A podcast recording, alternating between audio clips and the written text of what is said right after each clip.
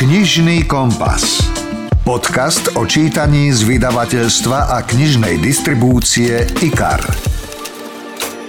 On mi hovoril vajco 2. Svojej žene hovoril vajco 1 a mne hovoril vajco 2. Hmm, viete, kto takto nazýval herečku Zdenu Studenkovú a prečo? Dozviete sa v našom rozhovore, v ktorom sme sa rozprávali o dvoch veciach, ktoré známa herečka naozaj miluje.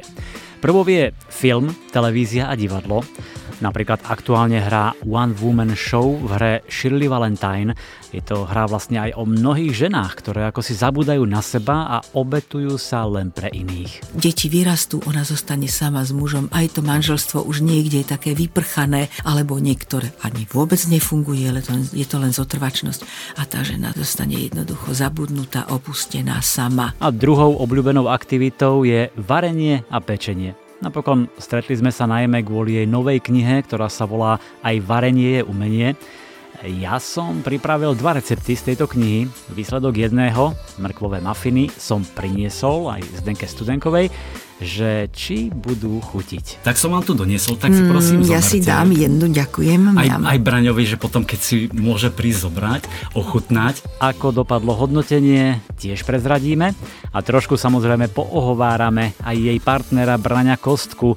Napríklad, ako doslova zožral Pavlovú tortu alebo ako chodieva nakupovať. Ja keď som poslala Branka asi dvakrát samého nakúpiť, tak som mu musela nakresliť aj mapku predajne a cestičku, ktorou sa vydá a v poradí potraviny. A aj tak prišiel domov a povedal mi, rajčiny v konzerve neexistujú. Už o chvíľu teda rozhovor so Zdenou Studenkovou o jej knihe Aj varenie je umenie.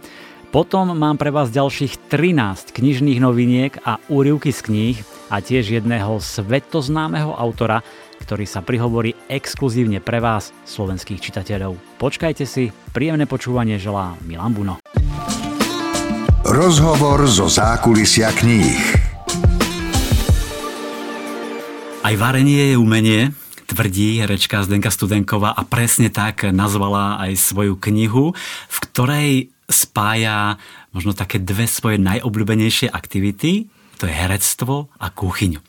No a chcel som uh, povedať, že vítajte, lebo tak vlastne vítam vždy našich hostí v štúdiu, v ktorom nahrávame, ale tento raz nie sme v našom štúdiu, ale sme v štúdiu vášho partnera Braňa Kostku, tak uh, Vítam sa a snáď nám to bude dobre. Vítajte, Milanko. No tak to by bolo ale naozaj zvláštne, keby sme nahrávali niekde inde, keď má Branko Však. nahrávacie štúdio a sedí rovno za mixpultom, takže budeme to mať aj, e, povedala by som, ako ostrážené, aby to bolo, bolo na úrovni. Áno, áno, veľmi pekné a dokonca dve štúdia, také väčšie, na nahrávanie asi hudby, muziky. Áno, kde ste... nahráva celé tak, svoje presne. CDčka. My sme teraz v takom menšom a Braňo od nás 2 metre. No tak poďme k tej knihe, poďme. ktorá sa volá Aj varenie je umenie a v nej hneď v úvode hovoríte, že ste dobrá kuchárka a že máte to varenie v génoch. No, ja si myslím, že je to tak.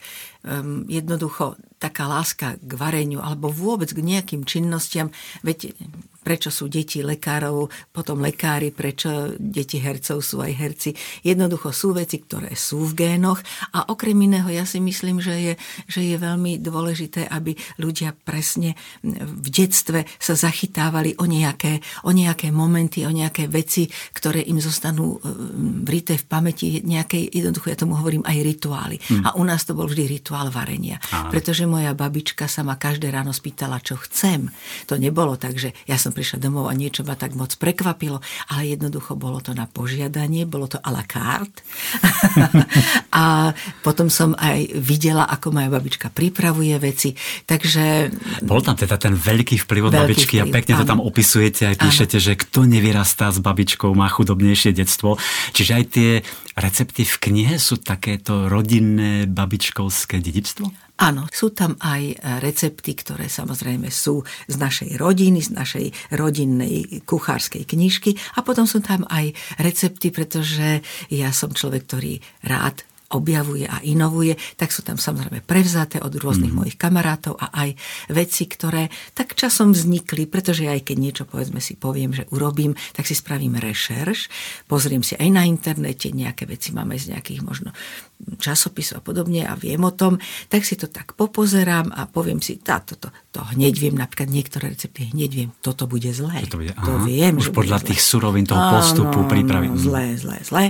Takže ja si spravím rešerž a niekedy tak vyskúšam aj niečo iné k tomu pridať a podobne. Takže, tak. No tak ste sa už naučili veľa od toho prvého pokusu, ktorý tam spomínate, Áno. ako vás kocúr Murko Bublanina. sledoval pri bublanine. Hej, no spomente, trošku sa pochválte úvodzovka. No tak samozrejme, bol to môj taký prvý pekársky pokus a išla som sa samozrejme s kamarátkami bicyklom, lebo neviem predsa sedieť doma a, a pozerať to do tej, koľko mali rokov? do tej rúry. Ja neviem, či som mala 9 alebo wow, koľko dobre. takých. Mm-hmm. No a tak som si povedala, že upečím tú bublaninu, ale keď som sa vrátila z toho bicyklovania, lebo som si spomenula, že a v rúre je tá bublanina, tak som bez hlavo vbehla do miestnosti do kuchyne, otvorila som dvierka na rúre a keďže náš kocúr Muro bol vždy prítomný, tak kocúr Muro pribehol k tej rúre a bol zvedavý rovnako a jak som otvorila tú rúru a teda ten čierny dym sa vyvalil, tak ten chudák Muro toho až odhodilo no a, a chudátko vrátil sa, ja neviem, či hádam až na druhý deň, pretože to musel predýchať a bol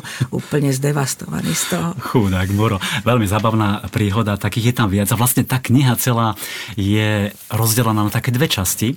V tej prvej, ja som to nazval taká filmovo-televízno-herecká časť, ano. vlastne píšete o svojich zážitkoch, o tých úplných začiatkov, spomienky na známe filmy, hercov, režisérov a potom sú tam tie samotné recepty, ktoré sú popredkávané hereckými historkami ano. známych kolegov, ako je tam Milka Vašariova, Emil Horvát, Joško Vajda, Ladislav Chudík a iní. O tom si ešte povieme. Ano. Ale vlastne v tej knižke už na začiatku prezrádzate, že niektoré suroviny veľmi nemusíte. A želatína. Že, no, no, presne. že keď želatína, tak radšej nie, že sa vyhýbate. Áno, je viacero áno. takýchto surovín, ktoré nemusíte? Tá želatina specially je taká, ktorá, ktorá mi pije nervy, ale ani sa priznám, nemám príliš v láske želatínu. Ja napríklad e, e, neznášam huspeninu, nemôžem ju ani len vidieť. Áno, to trasie, áno, to, proste to traslavé. Takže asi to je tak vo mne zakodované tiež, že ten odpor voči tej rvosolovitej zmesi spôsobuje aj to, že nerada robím so želatinou a nerada, nerada robím koláči, ktoré mm-hmm. sú mhm. so želatinou. No, ja to viem pochopiť, lebo sem tam niečo upečiem svojim dievčatám a keď vidím, že tam ide želatina, nie. Odsúvam ten recept celý na bok. Môj takže, človek, áno. Janko, to je ohromné.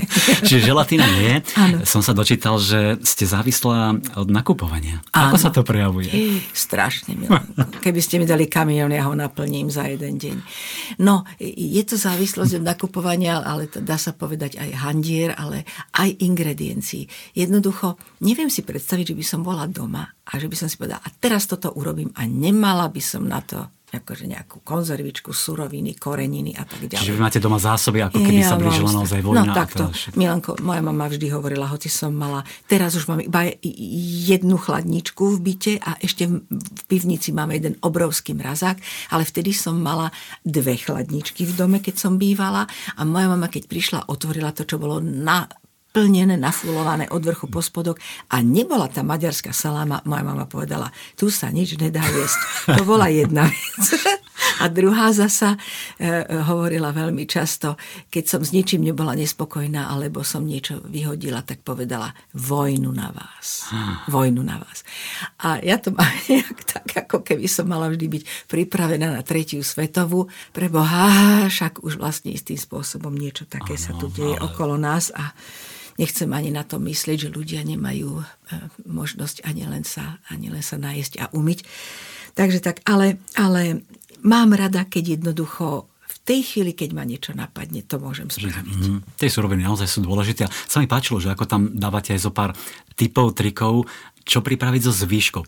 presne čo ste povedali, ano. že keď niečo zostane v chladničke, v no špajzi no, a tak ďalej, tak pripravíte nejaké chutné jedlo, čo je asi teraz dobré, keď sa zvyšujú ceny, keď vstúpa inflácia, tak sa to zíde. A hlavne, ja napríklad, my sme dvaja, hej, predtým sme boli so Simonkou, ale teraz sme už dvaja a napríklad ja nemôžem upiecť celé kura, pretože by sme ho nezjedli mm. my dvaja.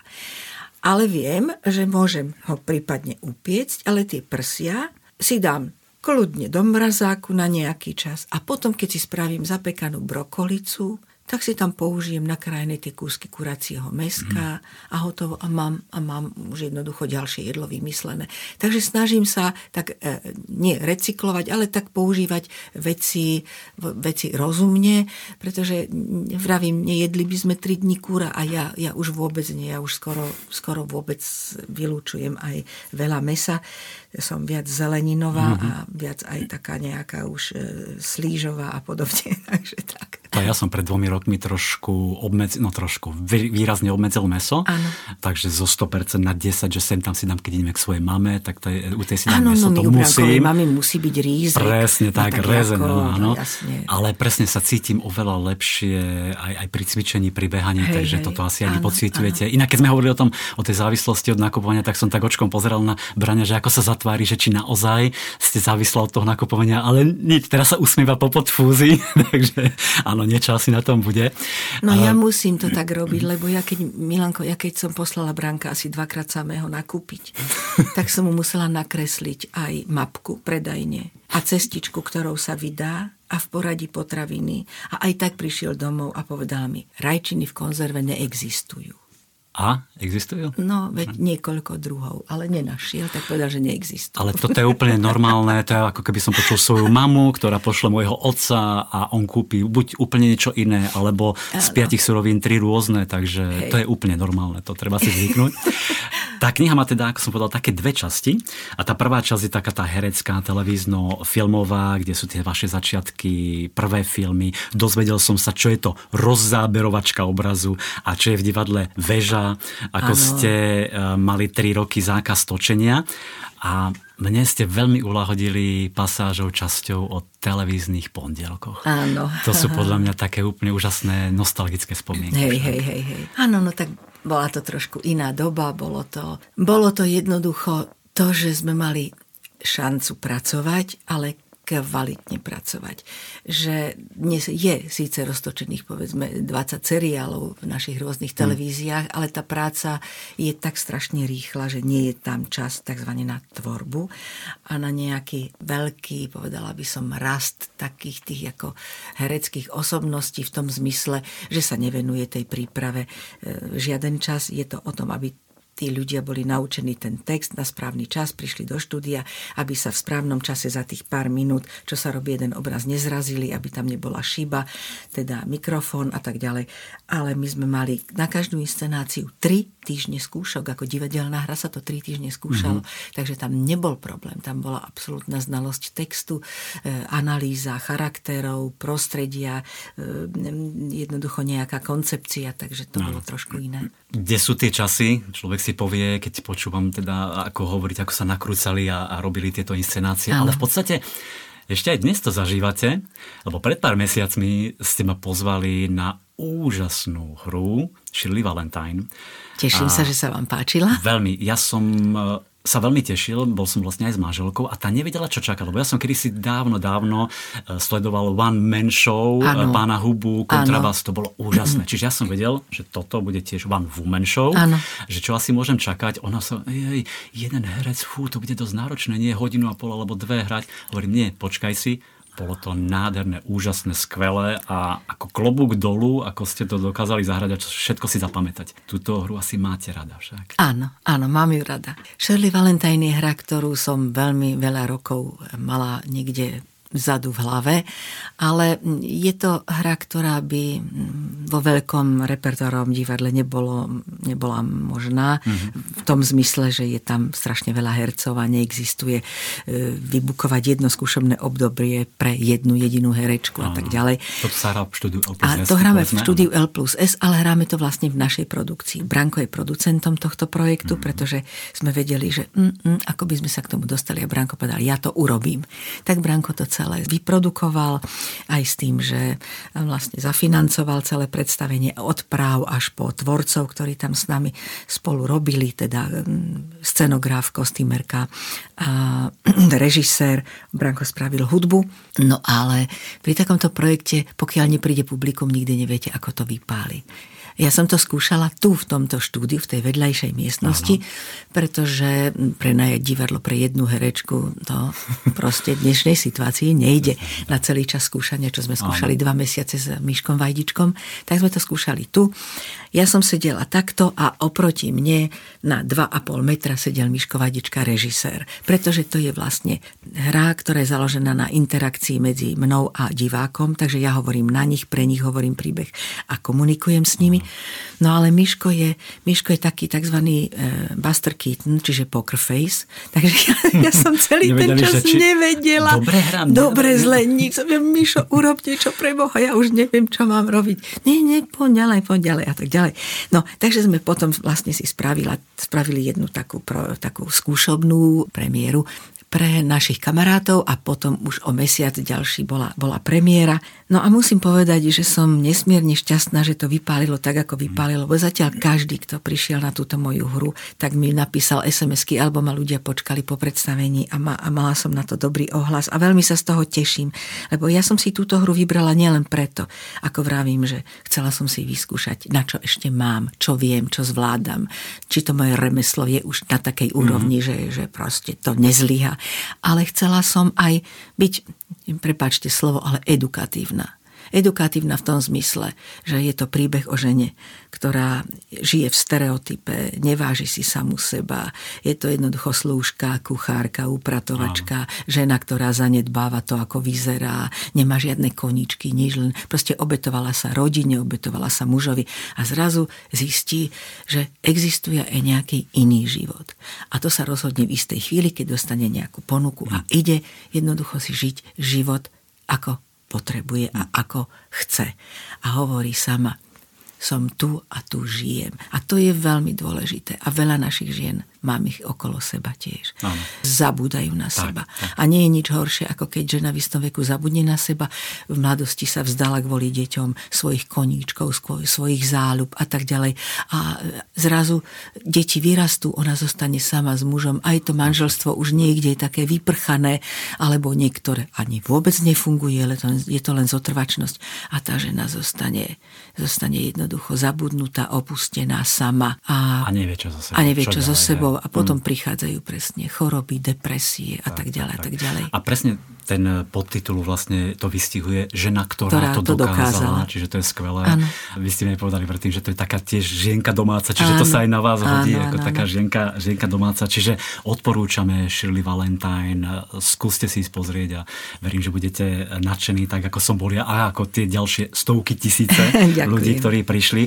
A v tej knihe vlastne o tomto ani nepíšete, mám pocit, že o Shirley Valentine. No to nie, to nie, lebo to, to ešte, ja som v podstate mala, mala v tom čase dokonca dokončenú knižku, keď už som e, skúšala Aha. Shirley Valentine. No ale to proste Dobre, do ďalšej, ale v tejto určite nájdete rôzne zábavné príbehy, aj nakrúcanie v rakve s deťmi, so zvieratami, tam som si zapamätal. Cesty že do Ameriky áno, a tak ďalej, do Mexika. A, rôzne príhody s ďalšími hercami, Do Čolovanský, Miller, Pálko Mikulík. A Spomínate tam aj ten kultový poledňákovej film S tebou nebaví sviet. Ano. To boli príjemné spomienky však. Ja som mala najmenšiu plochu v celom tom filme. Ale to, čo bolo najpríjemnejšie na tom, to bola spolupráca vlastne s Julkom. Tak. Pretože Julo, my sme spolu aj bývali v jednom hoteli a jednoducho Julo Ujo Klobása bol bol kúzelný človek a my sme sa kamarátili veľmi veľa rokov, už aj predtým, ako, ako sme natočili spolu tento film. On mi hovoril Vajco 2. Svojej žene hovoril Vajco 1 a mne hovoril Vajco 2. A prečo Vajco? Neviem, Vajco 2 mi hovoril. No. Vajčka sú dôležité. A my sme spolu chodívali dokonca aj na oslavy prvomájové. Julo mal to žobradlo, v tom žobradle mal nahádzané tie ešte vtedy sa fajčili tie bystrice, no a tak. A potom sme skončili vždy u jedného takého uh, jeho kamaráta, ktorý býval na námestí a tam sa hralo na klavíri a tam sa tak žilo a taký žúrik tam bol. Jednoducho uh, Julo bol, bol skvostný človek, ktorý okolo seba šíril iba dobrú atmosféru a ja som bola veľmi šťastná, že to je ten Julo, pretože tie deti, ktoré tam boli, tak boli dokonca aj nejaké bolo z detského domova. Potom napríklad ten malilinký Matýsek, ten bol e, od slobodnej mamičky a preto bol taký pohodový, lebo tá mamička ho stále nosila na chrbáte. Áno. A proste nebolo to disko, ktoré bolo rozmazdávané, ofukované, neviem. Ona proste, aby jednoducho zvládla, zvládla ako samo, samo živiteľka to dieťa, tak bola taká praktická a to dieťa nebolo zvyknuté vôbec vyrevovať a podobne. Na to, aby vyrevoval, museli ho poštípať. Hej? No a Julko, Julko tomu jednému svojmu chlapcovi po dokončení filmovačky daroval, kúpil mu bicykel, čo bolo ohromné. Jako on, bol, on bol veľkorysý wow. a úžasný človek. To aj spomínate v tej knižke, alebo je taký film, teda ďalší váš veľký Andel s diablem v tele. A tam pekne spomínate na Jiřího Jirku Korna, Korna áno. že aký to bol profi. Áno. Jirka Korn bol, bol, ja som síce, ja hovorím, že som profesionál a myslím, že aj veľa kolegov to potvrdí, ale ten Jirko bol v tej chvíli nesmierne, nesmierne inšpiratívny v tom zmysle, že sme naozaj točili tú veľkú scénu toho krásneho tanca mm. s Jirkom, čo sme predtým naskúšali choreografiu a túto scénu sme točili celú jednu noc v hoteli Praha. Ja som vždy chodila po skúške v divadle. Som sadla do auta, teda nie do ja, ale šofér nejaké, na nejakej MBčke alebo keď ma viezli ladou, to bolo luxus. Sme prišli do Prahy, od 8. večera sa začalo točiť a točilo sa do nejakej 4. 5. do rána zatemnené e, okná, ešte samozrejme všetci tam fajčili, ešte aj sa dymilo, aby to malo takú tú barovú atmosféru, čiže nesmierne fyzicky namáhavé, náročné, komparzistov, strašne veľa, všetky tie komplikované masky, kostýmy, všetko. No a ja som bola strašne unavená a išla som si dať kávu a tak som si vypýtala kávu, sadla som si s tou kávou a na to prišiel ten Jirko a hovorí mi Zdeno, jak si můžeš v těchto šatech vůbec sednout? A jak můžeš vůbec v takových šatech pít kafe, když se polieš? Už nenatočíme ani metr. Co pak tihle lidi? Takže vtedy som sa naučila, čo to je absolútna profesionalita. Ten Jirko, proste stačili tieto tri vety a bolo to. A ja som dnes tá sekera, mm. čo keď vidím mladé kolegyne, jak oni sa oblečú do toho dobového kostýmu a čupnú si v zákulisi do toho prachu, tak ja proste vyštartujem jak Cerberus a dávam ich do laty. Lebo tie garderobierky od štvrtej piglujú tie mm. šaty, starajú sa o to a ona to za tri minúty svojho pobytu za javiskom totálne doničí. No ale potom ani nevedia chodiť v tých šatách, samozrejme. Ale to je no. o tých skúsenostiach, ktoré ste aj vy naberali a mali ste takého Jirku, ktorý vás teda áno, veľa áno, naučil. Tak teraz áno. vy musíte tie mladšie herečky a hercov učiť. No len dnes sa to ináč príjme. Áno. No. Takže o týchto aj hereckých rôznych zákulisných informáciách, príhodách sa dočítate v knižke. A poďme na tú druhú časť, tú receptovú. Áno. Tá je veľmi pekne rozdelená a sú to teda vaše recepty, tie babičkovské, tie rod- prevzaté, rodinné, áno, aj prevzaté áno. od priateľov, kolegov. Len tak náhodou, viete, koľko je tam tých receptov? Či viete vôbec? Keď Neviem. Si... No a ja som ich počítal. Koľko? 240. Ježiši, 240 Fakt, receptov. No tak sú, je z čoho variť. Je z čoho variť, lebo tam sú polievky, predjedlá, jedlá z mesa, hydiny, sú tam ryby, cestoviny, zeleninové jedlá, áno, ktoré teda áno. ja chcem tiež vyskúšať. A napokon až tie dezerty a koláče a torty, ktoré som vyskúšal. Dva recepty, aby som teda vedel aj o nich hovoriť. A skúsil som jablkový, ja tomu hovorím obrátený koláč, kde sa nastavujú jablká na to, uh, to cesto, obráti sa potom a na to šľahačka. Bol výborný. Chcel som vám doniesť, ale mám doma tri dievčatá, takže neušlo sa. Všetko sme zjedli za jeden deň. Bol skvelý, ale ukazoval som vám to už na fotke. No ale potom som ešte na druhý deň robil mrkvové mafiny. A Tie z tých mám som vám doniesol. špeciálne veľmi rada. Tak, Uvidíme, vyskúšame, ochutnáme, lebo naše dievčatá robievajú rôzne mafiny, ale väčšinou tie čokoládové, tie vanilkové, také bežné. A chcel som presne skúsiť ano. mrkvové, ako sa bude správať aj to cesto, ako budú chutiť. Tak som vám tu doniesol, tak si prosím mm, Ja zoberte. si dám jednu, ďakujem. Aj, aj Braňovi, že potom, keď si môže prísť zobrať, ochutnať. Ňam. A mňa veľmi prekvapili, lebo sú naozaj ťavnaté, a nie sú vôbec suché. Teraz mm-hmm. tie oriešky sú tam mm, skvelé, že ano. tak chrumkajú. No tak povedzte. Teda, Výborné. Že môže tak, byť, jak majú byť. Dobre, tak však je to podľa vášho receptu, takže iné mm. nemôžu byť. Áno, my máme hrozne radi s Brankom mafiny. Hlavne tieto, lebo ja napríklad nemám rada obchodové mafiny, lebo sa mi zdajú strašne suché. Tak, presne, áno, áno. A nemám rada, no to na druhý deň už nemôžete jesť, ale tieto môžete. Tie presne, aj tá mrkva, ja som tam dal trošku menej cukru, lebo som si povedal, že asi mrkva to tiež trošku osladí, ale výborné sú výborné. naozaj, aj tú mrkvu tam cítiť, to bolo hneď prvé, čo som dal cerám, že Močko, tam je mrkva, to cítiť po mrkve. Hovorím, áno, lebo to sú mrkvové mafiny, áno, ale áno. samozrejme všetky zjedli. Tri som ukoristil, takže vy ste si Veľmi rozdelili dobre. dva a jeden, Ďakujeme. neviem, že ktorý, ktorý z vás budete si musieť rozdeliť. Takže je tam naozaj veľmi veľa receptov, aj týchto dezertov a veľmi sa mi páčili fotografie v tej knihe. Trošku porozprávajte o tom, lebo sú tam fotky vás v kuchyni, rôzne pózy, aj, aj s veľkým nožom, dýkou, ale potom sú tam aj tie e, receptové fotografie ano. a sú nádherné. Áno, áno. Tak vlastne sme fotili takto na dvakrát. Moji priatelia sú grafička Sonička Michaláková, ktorá má spoločný ateliér s Boriskom Hanečkom, našim fantastickým kostýmovým výtvarníkom, ktorý oblieka pani prezidentku. Áno. Potom mám Kupka Klima, fotografa, z ktorého otcom som študovala ja na umeleckej priemyslovke fotografiu, takže ja Kupka od narodenia Áno. poznám. Je to decko, voči ktorému mám absolútnu dôveru a je to jedinečný slovenský fotograf. No a vlastne Sonička Michaláková, táto naša fantastická kamarátka povedala, ja toto všetko zaplatím a zabezpečím. Úžasné. Takže ona vlastne zabezpečila, požičala nám svoj nádherný byt s výhľadom na celú Bratislavu, kde sme dva dni fotili moje, teda tieto fotografie, ktoré sú predelovými fotografiami v tejto knižke a oddelujú rôzne tie kapitoly tých receptov.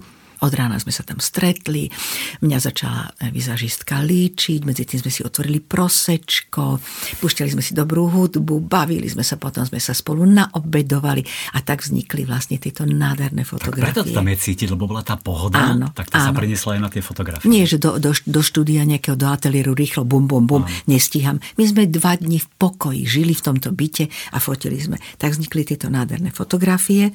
No a tá druhá časť, ktorú teda spravilo vydavateľstvo IKAR pre mňa, sú tie krásne fotografie, ktoré nafotil pán Křístek s pánom Kuchárom, ktorý mu navaril vždy to jedlo. Pán Křístek odfotil, mne okamžite preposlal Whatsappom fotografiu, Aha. či je to jedlo v poriadku, či to takto má vyzerať.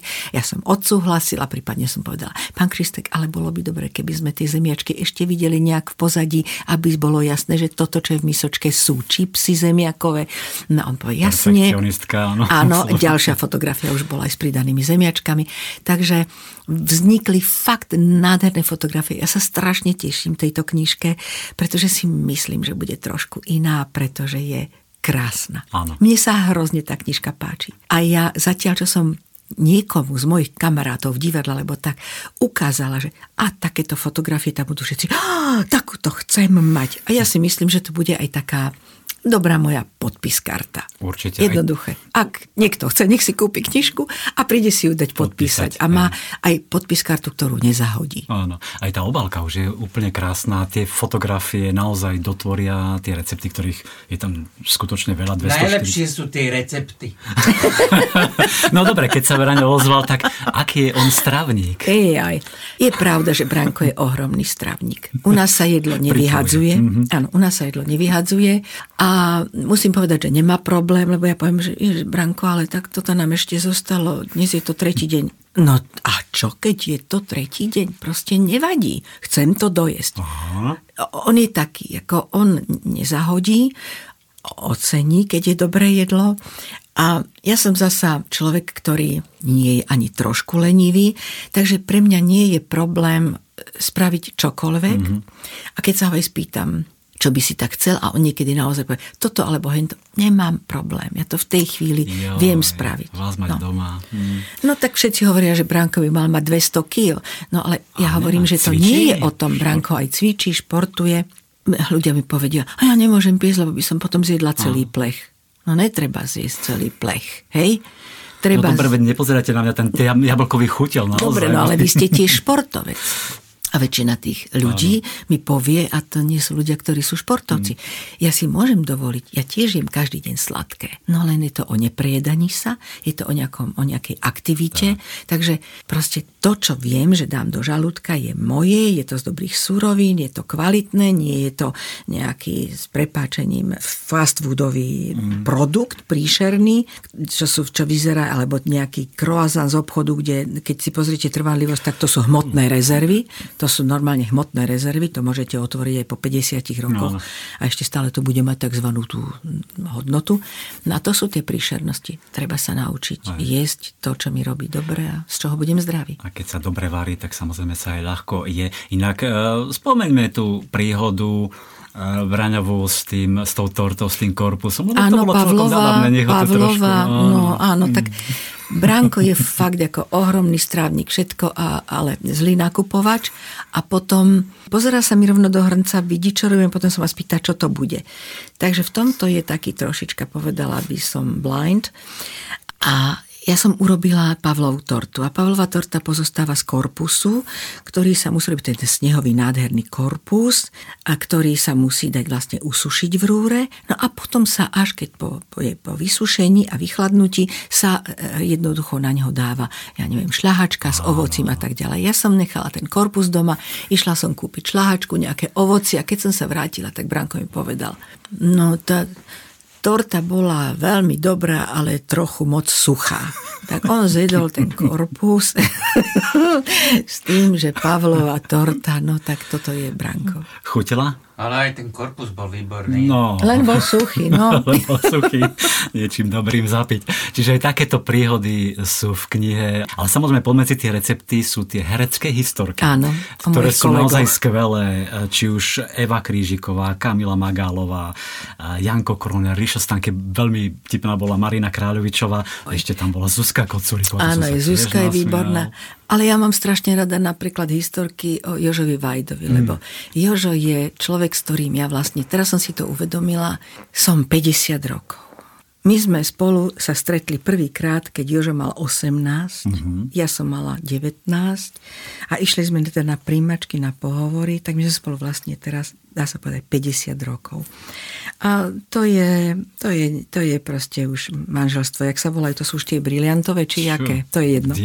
A ja mám hrozne rada Jožové historky, lebo Jožo je na jednej strane nesmierne vtipný, a na druhej strane je to človek, ktorý je absolútny profesionál, zodpovedný. Mm. Môžete sa v plnej miere na neho spoláhnuť a, a hrozne, rada, hrozne rada s ním hrám. No a my sme boli tak v Rusku za, za socializmu ešte na zájazde a vtedy bol s nami pán režisér Vajdička, otec Miška Vajdičku, pán Lubko Vajdička. Mm-hmm. A boli sme a už sme tak niečo popili v tej Rusi.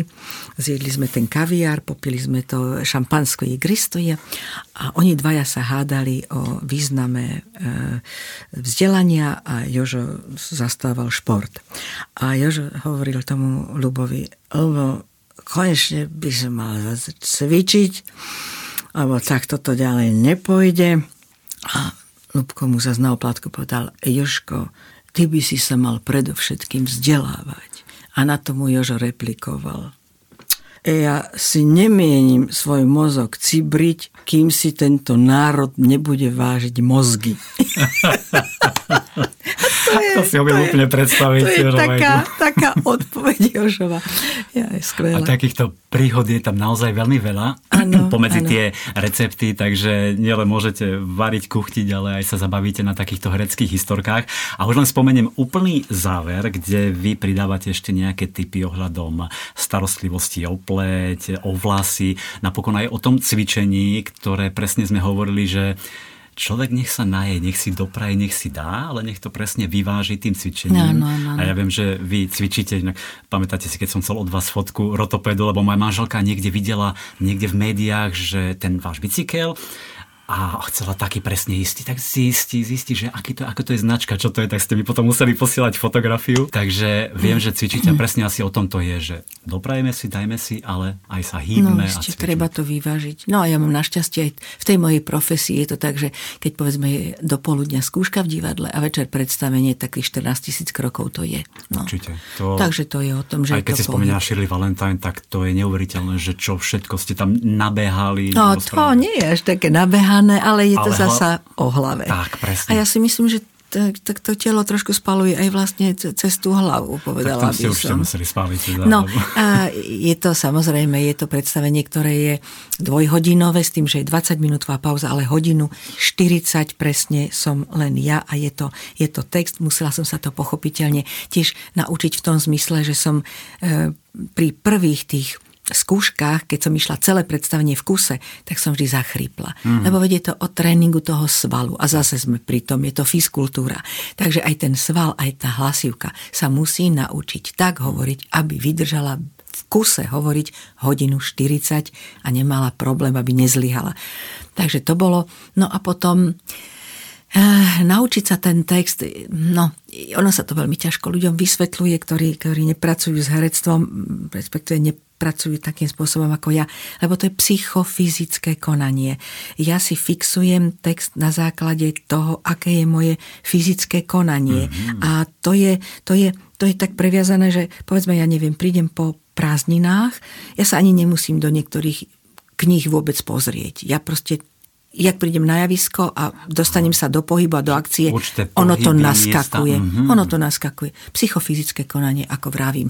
Nie je nič horšie, ako e, nabifliť sa niečo a potom prísť do priestoru. A preto mi napríklad veľmi dobre robí práve to, že ja som v kuchyni, ja várim, krájam a v hlave si opakujem texty. Čiže zlučujem dve, dve aktivity dohromady a tým pádom jednoducho sa mi to tak zautomatizuje ten text v tej hlave a som schopná pri tom robiť aj nejakú inú činnosť. Mm-hmm. To sú tie, ja neviem, či vy muži to vôbec ste schopní. Nie, nie, nie. Dobre, ale mňa, tak ja to som je sa pomýlil, aby som začal na tom javisku miešať e, niečo, ale to klobúk, e, klobúk dolu, lebo ja si niekedy nezapamätám, keď idem niečo nakúpiť a musím si to napísať na papier. Keď Ale tak ja mám tiež pol zoznam, no tak ja mám zoznam, keď idem do No, obchodu. dobre. Ale o takýchto uh, historkách, príhodách sa dočítate v knižke aj Varenie je umenie. Musím povedať, že ja som si naozaj veľmi užíval ten výlet do sveta filmu, televízie, herectva a popri tom som si teda vyhliadol aj určité recepty v tej druhej časti. Ako som spomínal, dva už som vyskúšal a ešte určite sa chystám, či už to bude špenátový nákyp, ten ma A zaujal. ten je specially, Však. veľmi dobrý a keď budete mať hosti, mega dobrý. Tak, to vyskúšam Áno. najbližšie, lososa a tak ďalej. Čiže Lososa v kruste vy. vyskúšajte. Ne, nerobte mi chute, lebo máme pred obedom a už trošku Losos v kruste je ohromný. Sviatočné kurá v šlahačke zapekané je fantastické.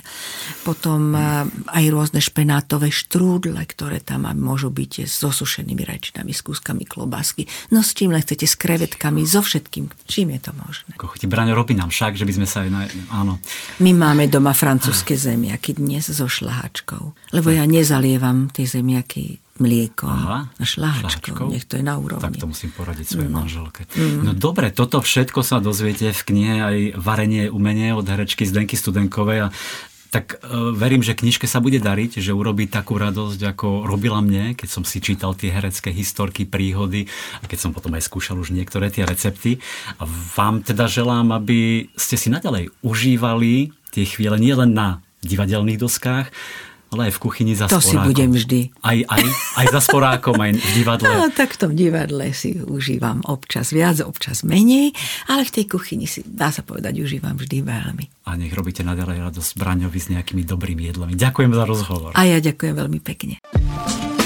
Počúvate podcast Knižný kompas. Robin Cook je majster lekárskych thrillerov. Prvá kniha mu vyšla už v roku 1972. Viaceré jeho príbehy aj sfilmovali.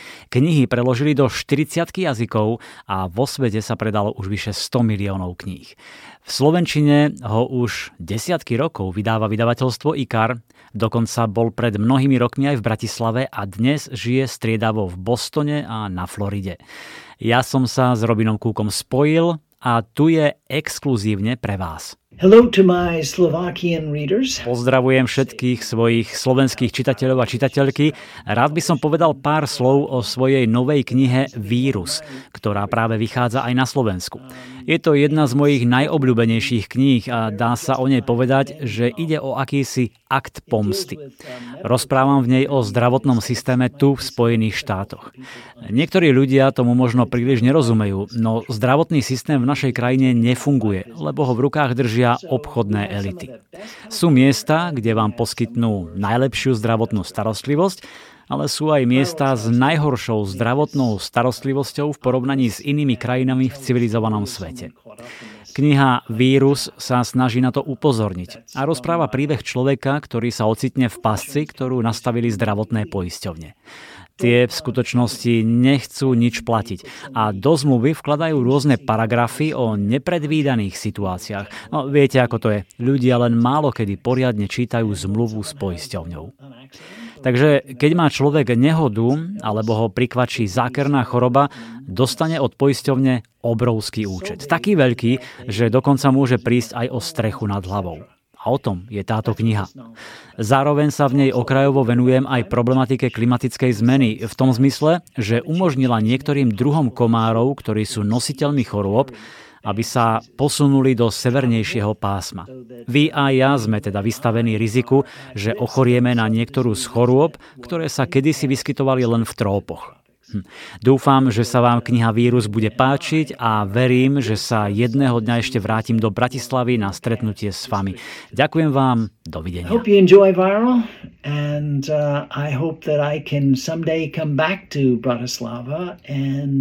Uh. Thank you very much.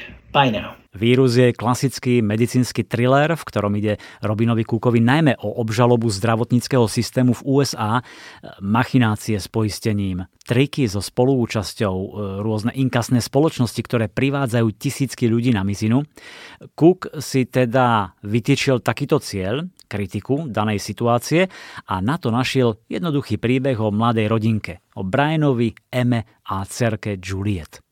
Ema náhodou chytí pri bežnej grilovačke od komárov východnú konskú encefalitídu, zriedkavú a často smrteľnú chorobu a následne sa začína boj s časom proti chorobe a najmä proti systému.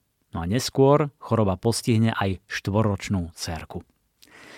Vírus má prepracovaný príbeh, zaujímavé postavy a pekne ukazuje nespravodlivosť, keď napríklad šéf malej poisťovne zarába 10 miliónov dolárov ročne a vám príde faktúra na takmer 200 tisíc dolárov za niekoľkodňovú hospitalizáciu a vyšetrenia umierajúcej manželky. Ak máte radi medicínske trillery a zvlášť Robina Kúka, Píšte si do vyžlistu novinku Vírus. A tu je krátky úryvok v podaní herca Vlada Kobielského, keď sa na EME začnú prejavovať príznaky konskej encefalitídy. Na jeho prekvapenie už Ema nespala na pohovke. Znova ju našiel v spálni, kde vo fetálnej polohe ležala na posteli. Hoci oči mala otvorené, po jeho príchode sa ani nepohla. Cítim sa hrozne. Mám za sebou strašnú noc. To mi je veľmi ľúto, miláčik, povedal Brian a sadol si na okraj postele. Čo ti je? Jej choroba ho prekvapila, pretože pokiaľ išlo o zimné nádchy a podobné ochorenia, bola z nich troch najodolnejšia. Väčšinou najskôr ochorela Juliet, pravdepodobne sa nakazila v škôlke alebo pri hrách s inými deťmi, od ktorej to dostal on. Emma zvyčajne nepodľahla napriek tomu, že predstavovala hlavnú opatrovateľku. Celkovo sa cítim pod psa. Dostala zo seba Ema. Máš horúčku? Áno, mala som zimnicu a potila som sa. Brian opatrne vystrel ruku a priložil jej k čelu dlane. Vôbec nepochyboval, že celá horí. Aj som vracala, pokračovala Ema. Prekvapuje ma, že som ťa nezobudila. Škoda, že si to neurobila, podotkol Brian ustarostene. Prečo? spýtala sa podráždenie. Čo by si bol spravil? Neviem, odvetil Brian. Asi by som iba bol s tebou. Nebol by si mohol urobiť vôbec nič, trvala na svojom Emma. Bolí ma celé telo, treští mi hlava a mám stuhnutý krk. Takto zle som sa ešte nikdy necítila.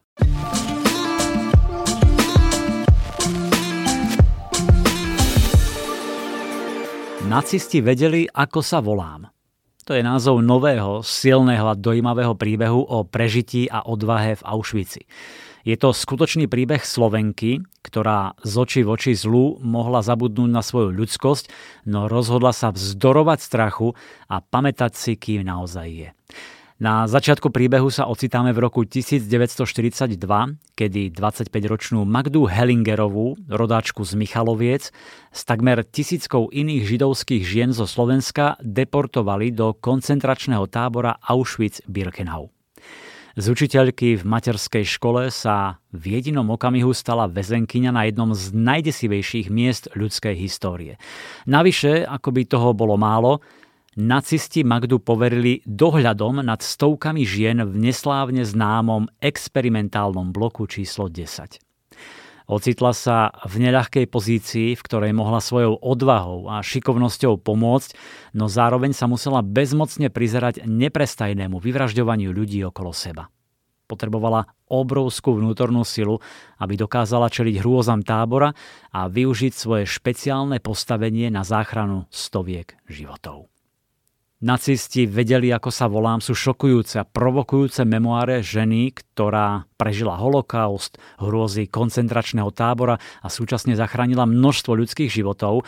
A to vďaka drobným, každodenným, odvážnym krokom a láskavosti, ktorej mala v srdci na rozdávanie. Mne osobne sa páči, že ten príbeh nehrá na city, nie je lacno sentimentálny, ale ponúka autentické detaily a pohľad na každodenný život v pekle koncentračného tábora. Pod knihou sú podpísaní traja autory. Je to samotná Magda Hellingerová, potom jej dcéra Maja Lee, ktorá urobila obrovský výskum, aby mohla vyrozprávať príbeh svojej matky a celé to učesal a vytvoril z toho pútavý príbeh skúsený spisovateľ David Brewster. Ponúkam vám úryvok z knihy, ktorý načítala Zuzana Jurigová Kapráliková. Bol rok 1919. Dva roky potom, čo sa v Rusku dostali k moci revoluční bolševickí komunisti pod svojou červenou vlajkou. Novo vzniknuté demokratické Československo, ktoré sa zrodilo z povojnového rozpadu Rakúsko-Uhorska, bolo jednou zo spojeneckých krajín odhodlaných zvrhnúť bolševikov. S rastúcimi protikomunistickými náladami sa vo veľkej časti Európy začala honba na osoby podozrivé zo sympatizovania s komunistami. Rozvíjajúca sa konšpiračná teória obvinujúca Židov zo začatia ruskej revolúcie urobila z mnohých z nich vinníkov tohto zločinu. V našom rodnom meste Michalovciach na východnom konci Československa kolovali fámy, že Židia budú popravení ako komunisti. Delegácia Židov z Michaloviec sa obrátila na nášho suseda, významného občana pána Elefanta, s prozbou o bezpečnosť. Pán Elefant súhlasil s ich ukrývaním, no keď sa o jeho odpore dozvedeli vysokí českí úradníci, dostal príkaz, aby týchto Židov vydal. Keď odmietol, úradníci vtrhli do jeho domu, zhromaždili všetkých, ktorí sa tam skrývali, prikázali im výjsť von a postavili ich k stene, aby ich zastrelili. Švédsky autor Fredrik Backman píše úžasné príbehy, ktoré majú svoju silu v detailoch, sú pútavo vyrozprávané, vzbudia vo vás emócie a postavy, ich charaktery vie tak výstižne vykresliť, že máte pocit, ako by ste ich odjak živa poznali. Dokázal to v knihách ako Muž menom Ove, Obhliadka bytu, ale najmä v hokejovej trilógii. Po knihách Medvedovce a My versus Vy je tu posledný diel s názvom Výťazy. Prešli dva roky od tragických udalostí, na ktoré nikto nechce spomínať, každý sa snaží posunúť v živote ďalej, ale minulosť sa niekedy vracia ako bumerang. Do malého mestečka uprostred severských lesov vtrhne veterná smršť. Trvá iba jedinú noc, ale jej dôsledky zmenia životy miestnych obyvateľov neuveriteľným spôsobom. Niekoho pochovajú, iný sa zalúbi, niekto sníva o NHL a niekto zase o pomste. Kto si sa usiluje zachrániť manželstvo, ďalší sa pokúša ochrániť svoje deti, niekto vezme pušku a vyberie sa na štadión. A určite platí, že nie všetko, o čo ľudia bojujú, prežije a nie všetci milovaní zostanú. Výťazí je kniha o silnom a väčšnom priateľstve, o tom, že občas urobíme zo pár nesprávnych vecí, aby sme sa dostali k tým správnym, je o láske, rodičovstve, ale aj o politike, korupcii, moci, peniazoch a pokritectve. Je to príbeh o komunite, o druhých šanciach, ktoré si zaslúži každý z nás, ale predovšetkým je to rozprávanie o sile odpúšťať a schopnosti objať tých, na ktorých nám naozaj záleží. Dmitri Glukovský je autor mega úspešnej série Metro, ktorú preložili do takmer 40 jazykov a rozhodne odporúčam prečítať si aj jeho ďalšiu sériu Stanovište. E, v Lani vyšiel prvý diel, teraz pribudla dvojka a opäť je to skvelý postapokalyptický svet premyslený do detajlov. V prvej knihe sme začali sledovať, ako sa Moskovské impérium snaží obnoviť veľkosť bývalého Ruska. Tisícročná Moskva je zo všetkých strán spoľahlivo chránená stanovišťami a kozáckými vojskami. Za tromi obrannými kruhmi a za múrmi Kremľa stojí palác, v ktorom gosudar imperátor vyznamenáva tých najlepších z najlepších. Vyvolené kozácké jednotky čo skoro budú musieť opustiť čisté ulice hlavného mesta a vydať sa na výpravu do temných miest, ktoré boli kedysi súčasťou Veľkého Ruska. No ešte predtým musia zistiť, kam zmizli predchádzajúci prieskumníci a prečo sa odmlčali stanovištia na hranici. Stanovište, druhý diel, pokračuje v tom, čo sa začalo v Jaroslavli na výpadovke na najvzdialenejšom okraji Moskvy. E, od klaustrofobického metra sa stanovište až tak nelíši, je to znova premyslený postapokalyptický svet, no ešte hĺbšia a razantnejšia kritika autoritárskej vlády. Dmitri Glukovský bol aj na tohtoročnom knižnom veľtrhu vo Frankfurte a ostro kritizoval súčasné vedenie Ruska, vojnu proti Ukrajine, kroky Putina. A myslím, že skvele to zakomponoval aj do svojho nového príbehu, pretože za Romanovými vládcami vidíme zreteľne súčasných vládcov Ruska. Počúvate podcast Knižný kompas. Teraz vás vezmem do malej dedinky na juhu Slovenska, ktorá vonia tajomstvom, rodinou i láskou. Je to príbeh o silných ženách, ktoré menili svet v detailoch. Kniha sa volá Kornélie a napísala ju šéf-redaktorka jedného slovenského denníka Beata Balogová. Celé detstvo ma sprevádzali príbehy, ktoré vnášali pocit tajom nadovšedných dní v dedine na južnom Slovensku. Obklopovali ma silné ženy, ktoré sa so mnou od malička rozprávali, ako keby som bola kronikárka našej rodiny. Vlastne sa nemýlili a táto kniha je toho dôkazom. Verím, že každá rodina má nejakého kronikára.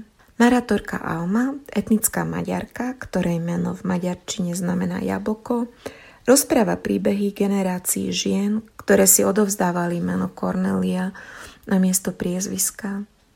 Marí mama Cornelia I pred svojou smrťou na miesto strieborného príboru zanechala Alme príbehy o čudákoch, o cestovateľovi, ktorý sa nikdy nevrátil z Ruska, o sestrách, ktoré nikdy nedospeli, o lietajúcom chlapcovi, ale aj o spievajúcom chlapcovi. Čitateľ sa stretne aj s Klementínou, so ženou, ktorá vládla nad predstavami dedinských mužov.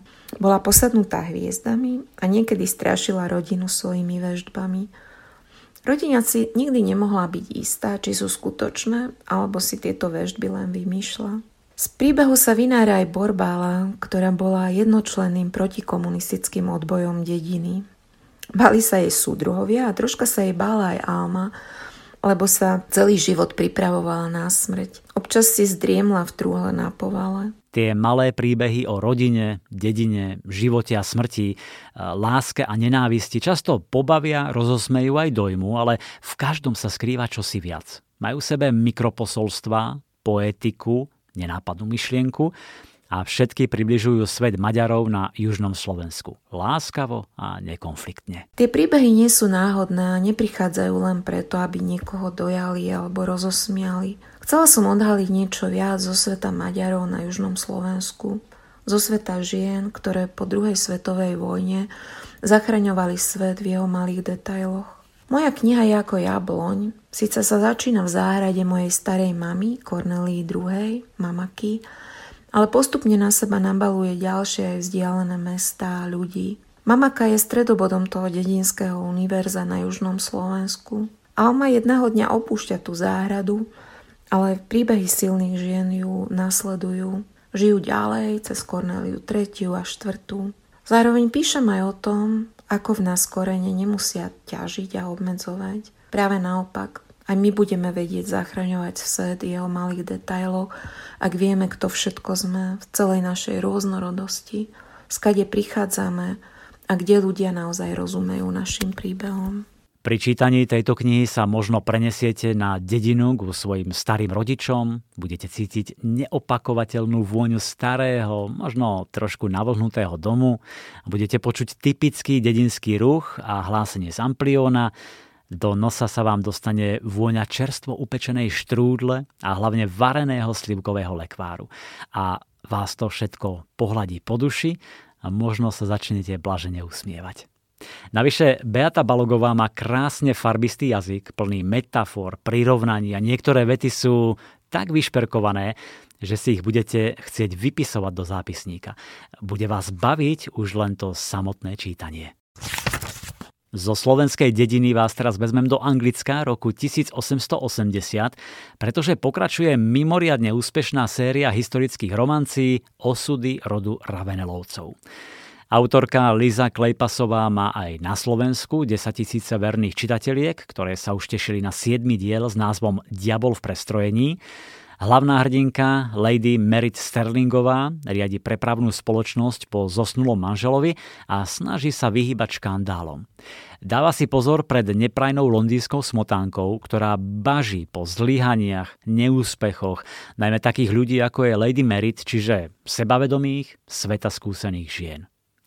Ale jedného dňa do jej života vtrhne svojrázny výrobca whisky Care McRae a všetko sa mení. Care eh, má po príchode do Londýna len dva ciele. Nedať sa zabiť a odolať čaru Lady Sterlingovej. Netuší, kto a prečo sa ho usiluje zbaviť, no Merit je jediná, komu môže veriť. A zdá sa, že vzájomná príťažlivosť je silnejšia ako rozdiely medzi nimi. A tak sledujeme, ako sa Merit snaží ochrániť milovaného muža za každú cenu, dokonca aj keď sa ukáže, že by mohol byť tým pravým diablom v prestrojení. Hm. Vydarená historická romanca, ktorá vás chytí za srdce, milé dámy, Nechýba hlboká láska, pevné priateľstvo, lojalita, pavučina intrík, napätia, dobrodružstvo, odhaľovanie tajomstiev. Jednoducho výborná oddychovka po náročnom dni. Ak máte radi príbehy odohrávajúce sa v dvoch časových líniách, postupne pátrate a odhaľujete dávne tajomstvá, tak sezóna Zemolezu sa vám bude páčiť. Je to príbeh o štyroch ženách, Sady, Olivy, Elaine a Libby. Odohráva sa počas druhej svetovej vojny a v súčasnosti. Hlavná hrdinka Libby sa po stroskotanom manželstve, niekoľkých potratoch a smrti otca vracia do svojho rodného mesta, živí sa ako fotografka svadieb a jedného dňa dostane ponuku na fotenie historického sídla Woodmont. Libby dokumentuje obnovu tohto sídla, avšak najviac ju zaujme skleník zahalený popínavým zemlezom, ktorý spolu s celým panstvom ukrýva množstvo temných tajomstiev, záhadnú a bolestnú minulosť, ktorú Libby musí odhaliť, pretože sa sama stáva ich súčasťou. Jeden list totiž zmení všetko, čo vie o svojich rodičoch, sebe i panstve. Sezóna Zemolezu je dojímavé a príjemné oddychové čítanie o rodine, hľadaní pravdy a zmyslu života, príbeh o zložitých rodinných vzťahoch, spletitej minulosti, ktorá nás dokáže ovplyvňovať veľmi dlho a niekedy nás vie prekvapiť aj po strašne dlhom čase. Z celého príbehu na vás dýcha čaro toho starobilého sídla, voňavých záhrad a skleníka, ktorý je prerastený zemolezom. Mimochodom, zemolez je popínavá rastlina, ktorá má symbolizovať najmä šťastie, ale aj oddanosť a väčšie puto. S pribúdajúcimi rokmi táto rastlina postupne mohutne a rozrastá sa a je veľmi ťažké ju vykoreniť. Ak sa chce človek rastliny zbaviť, je to veľmi náročné. Hm. To všetko autorka výborne preplietla s osudmi jednotlivých postáv a hoci niektoré pasáže sú také pomalšie, prispôsobíte sa a vôbec vám rýchlejšie tempo nebude chýbať. Vychutnáte si postupné odhaľovanie tajomstiev a spletitých rodinných vzťahov. IKAR. Čítanie pre celú rodinu. Touto knihou určite urobíme radosť všetkým chlapom a najmä fanúšikom futbalu. Napokon blížia sa majstrovstvá sveta vo futbale v Katare, takže siahnite po knihe Neuveriteľné príbehy z futbalových majstrovstiev sveta od Lučána Vernikeho. Je to zbierka zábavných kuriozít z doterajších 18 šampionátov od Uruguaja v 30. roku až po Rusko v roku 2018. Nájdete tu anekdoty, rekordy, zaujímavé príbehy na ihrisku alebo na tribúnach. Dozviete sa o útočníkovi, ktorý v zápase pokračoval aj napriek infarktu, ďalší sa odvážil postaviť mocnej SS a odmietol si obliecť nacistický dres. Prečítate si o obrancovi, ktorého zavraždili, pretože sa snažil uchovať si česť potom, ako si dal vlastný gól. V knižke sú aj kapitoly o pozorúhodnom jedálnom lístku istého afrického mužstva, o tom, prečo nosil Johan Cruyff dres s dvoma pásikmi na miesto troch, ako aj o futbalistovi, ktorý zmeškal zápas na svetovom šampionáte pre skúšku na vysokej škole. O autorovi Lučánovi Vernikem vravia, že je špiónom s dlhoročnou kariérou, prezlečený za komára alebo rohovú zástavku, odhaľuje tajomstvá a ukazuje, prečo je futbal pre mnohých takou vášňou a láskou. A pred detskými typmi mám ešte jednu zaujímavú novinku. Svet podľa fyziky od kvantového fyzika, autora bestsellerov denníka The New York Times a moderátora BBC Jima Al-Khaliliho, ktorý objasňuje záhadné objavy fyziky a umožňuje nám pochopiť, čo táto veda hovorí o vesmíre a podstate reality. Je to fascinujúci a zrozumiteľný pohľad na to, čo je a ako funguje priestor, čas, energia a hmota. Najlepšie na jeho knihe sú skvelé príklady a pútavé analógie, ktoré nám pomáhajú pochopiť, hm, pre väčšinu z nás, zložitý svet fyziky. V jeho podaní sú to však veľmi prístupné a jasné poznatky, ktoré ukazujú, prečo je fyzika dôležitá pre nás všetkých. Stonožka. Knižná kamoška pre všetky deti. V uplynulých dňoch a týždňoch vyšlo mnoho krásnych detských knižiek. Spomeniem aspoň pár z nich.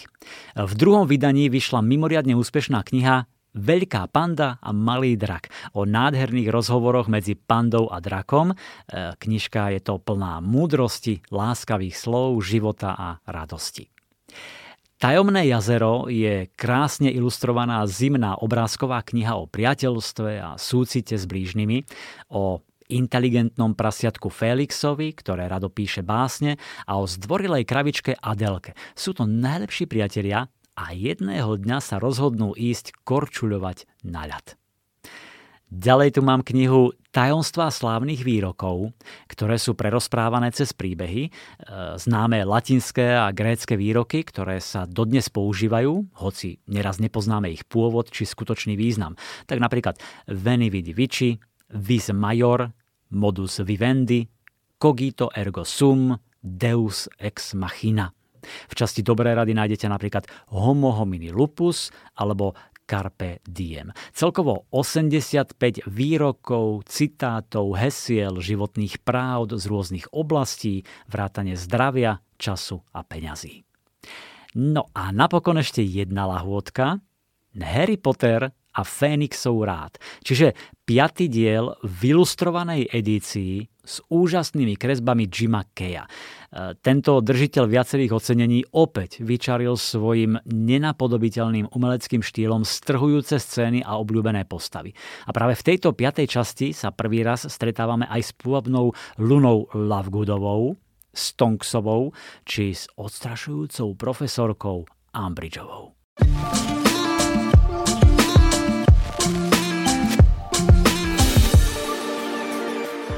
Priatelia, Predstavili sme vám 14 knižných noviniek pre mužov, pre ženy, pre deti, z každého rožka troška. Verím, že sme vás navnadili, inšpirovali, tak sa nezabudnite zastaviť vo svojom obľúbenom knihkupectve, kde na vás čakajú ďalšie krásne knihy. Príjemné čítanie a všetko dobré želá Milan Buno. Knižný kompas. Podcast o čítaní z vydavateľstva a knižnej distribúcie IKAR.